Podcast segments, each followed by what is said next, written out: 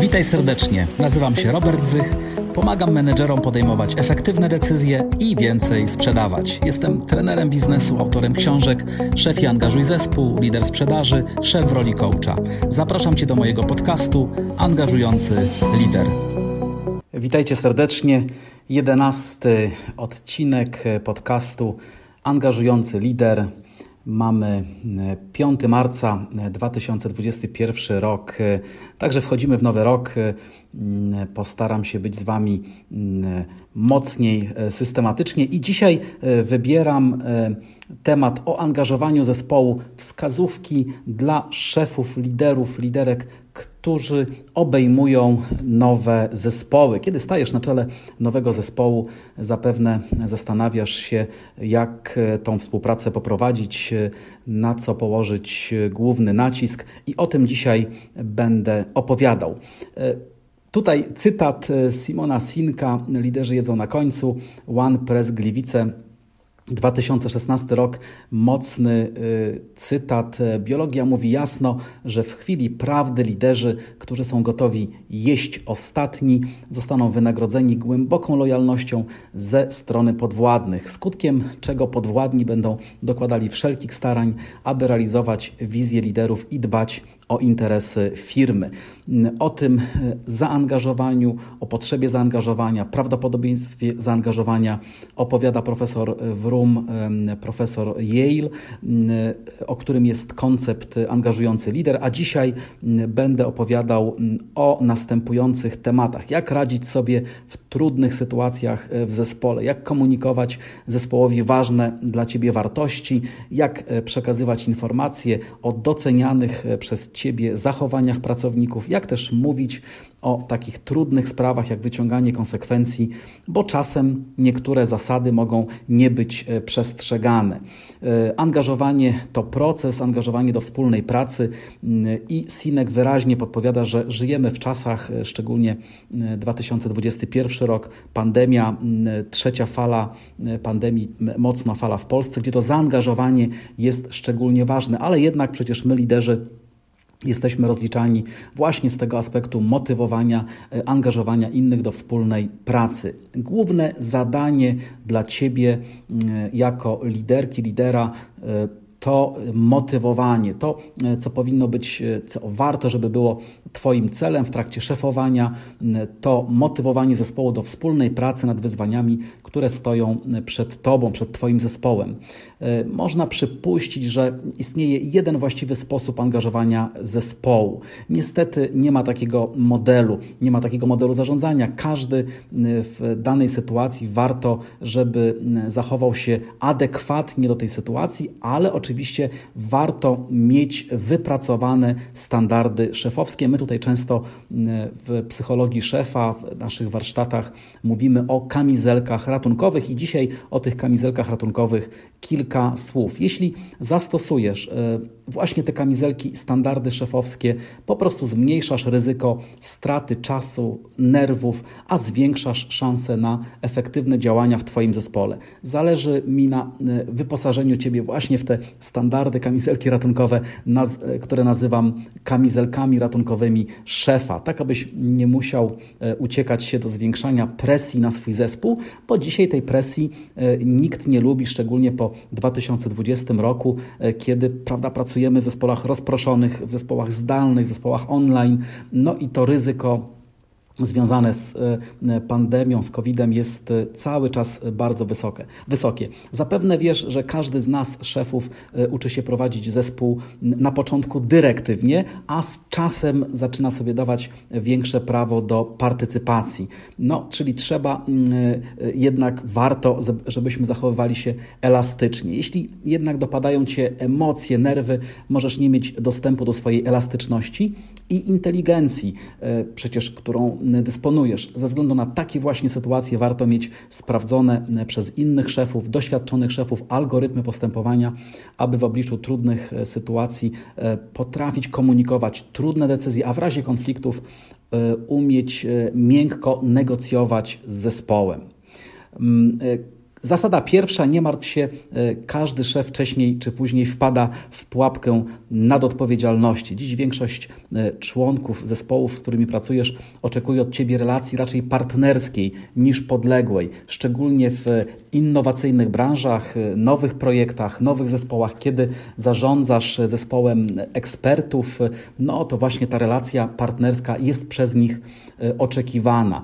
Średnia wieku 30-40 lat to są osoby, które chcą czuć się traktowani przez Ciebie po partnersku. Mają dystans do szefów, e, którzy obnoszą się ze swoją władzą, ba, nawet potrafią z tego zażartować. Dlatego moim zdaniem dziś w biznesie ważna jest ta relacja oparta na partnerstwie, a nie na, mm, e, jak to mówi Jacek Santorski, folwarcznym poddaństwie. Często w firmach, e, dla których prowadzę projekty szkoleniowe, spotykam się z takim negatywnym zjawiskiem folwarku w cudzysłowie, czyli e, pan i zespół poddani, szef pan, a zespół poddani. W takich firmach bardzo trudno jest uzyskać od zespołu prawdziwe zaangażowanie. Ludzie po prostu podporządkowują się woli szefa, ale kiedy on nie widzi, komentują jego decyzje i działania mm, za jego plecami. Zatem uważam, że dziś warto budować e, bardziej partnerską relację w biznesie, bo sprzyja to większemu zaangażowaniu zespołu. Oczywiście w strukturze firmy pracownicy mm, są niżej umiejscowieni, ale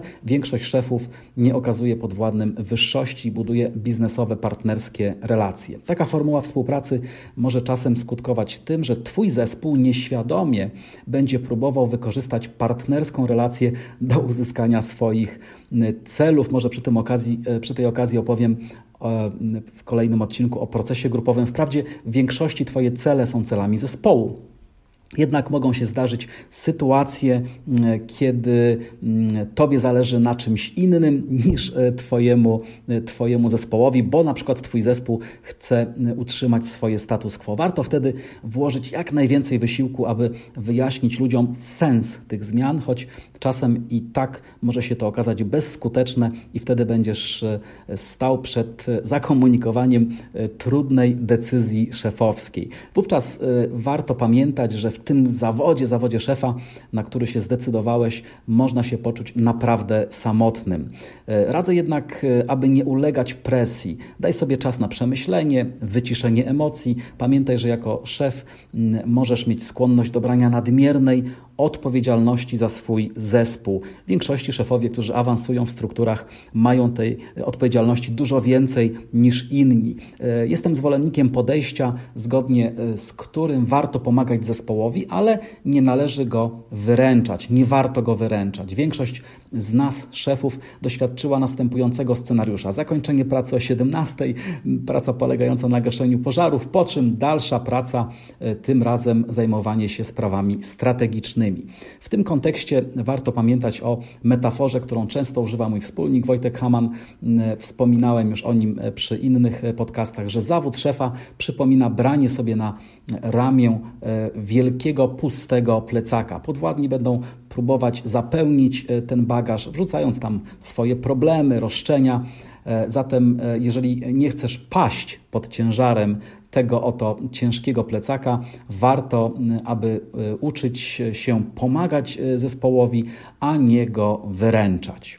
Drugi problem, przed którym stoisz jako młody stażem szef, to kwestia przyjaźni. Czy można przyjaźnić się z członkami swojego zespołu? Uważam, że jest to możliwe, ale wymaga od e, szefa i pracowników wielkiej dojrzałości. Kiedy, kiedyś jako członek kierownictwa pokłóciłem się na posiedzeniu zarządu naszej firmy z innymi szefami, po czym, co niekoniecznie było dobrym pomysłem, pożaliłem się pracownikom, pracownikiem, pracownikom w moim zespole, jakie y, to mamy problemy. Takie zachowanie było nieprzemyślane z mojej strony, ponieważ za chwilę miałem motywować mój zespół do działania. Moim zdaniem warto E, jednak budować mądre partnerskie relacje, ale nie oczekiwać od siebie i zespołu zażyłej przyjaźni, bo przecież w biznesie różnie bywa, szczególnie kiedy będziesz komunikować trudne decyzje. Zatem szef e, jest takim zawodem, e, w którym samotność jest czymś naturalnym. Zdarzą się sytuacje, kiedy nikt ciebie nie zrozumie ani nie wyręczy, nie weźmie na siebie podjęcia i nie zakomunikuje za ciebie trudnych e, komunikatów, trudnych decyzji. Zatem bycie tym skutecznym, efektywnym szefem wiąże się również z trzymaniem pewnego dystansu wobec podwładnych, chociażby mm, w takim zakresie, żeby mm, nie przekazywać wszystkich e, krytycznych czy negatywnych informacji, które wydarzyły się gdzieś w centrali, gdzieś na górze, a przecież pracownicy nie mają na te informacje żadnego wpływu, a one mogą jedynie e, spowodować osłabienie ich motywacji. Głęboko wierzę, że warto budować zespół w odniesieniu do takich wartości jak odpowiedzialność, samodzielność, zaradność, zaangażowanie tych pracowników, jednak w kryzysowych sytuacjach to zespół e, będzie oczekiwał, że to ty weźmiesz odpowiedzialność i zakomunikujesz czasem trudną decyzję. To jest ta nasza ro, ro, rola, nasza praca, żeby takie decyzje komunikować. E, taki zespół może również e, oczekiwać, że nie będziesz e, ukrywał ważnych spraw, e, problemów, e, mówiąc inaczej, zamiatał ich pod dywan, podejmiesz ważne, czasem trudne decyzje, wyraźnie postawisz granice osobom, które narzekają, docenisz zespół, powiesz dobre słowo, nagrodzisz za wytężoną pracę, zrozumiesz interesy Twojego zespołu i będziesz im wychodził naprzeciw, ochronisz zespół przed presją i krytyką, skłonisz też Twoich ludzi do rozwijania się, chociażby poprzez e, kolejne studia czy kolejne mm, obszary do e, rozwoju, tak jakby szko chociażby szkolenia czy, czy literaturę. E, trzecia rekomendacja: decydujesz, negocjujesz, prosisz.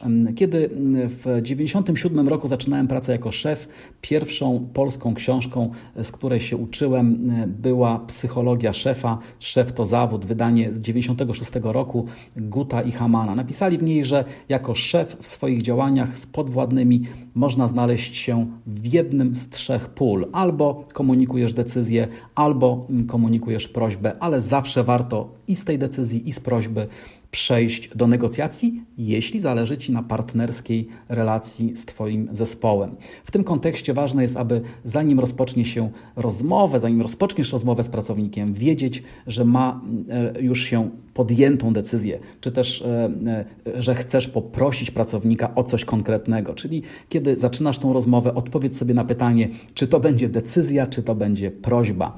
Jeśli sam nie będziesz wiedział, czy prosisz, czy przekazujesz decyzję, czy też negocjujesz, takie zawahanie może prowadzić do rozczarowań i nieporozumień. To bardzo ważne, aby potrafić rozpoznać swoje interesy, interesy swoich partnerów biznesowych. Wydaje się to proste, a jednak nie mamy w tym nawyku mm, e, takiej łatwości. E, nie, nie mamy mm, takiej łatwości, żeby mówić, dlaczego coś robimy i dlaczego e, wielu z nas zdanie sobie sprawy ze swoich motywacji, potrzeb też nie jest oczywiste.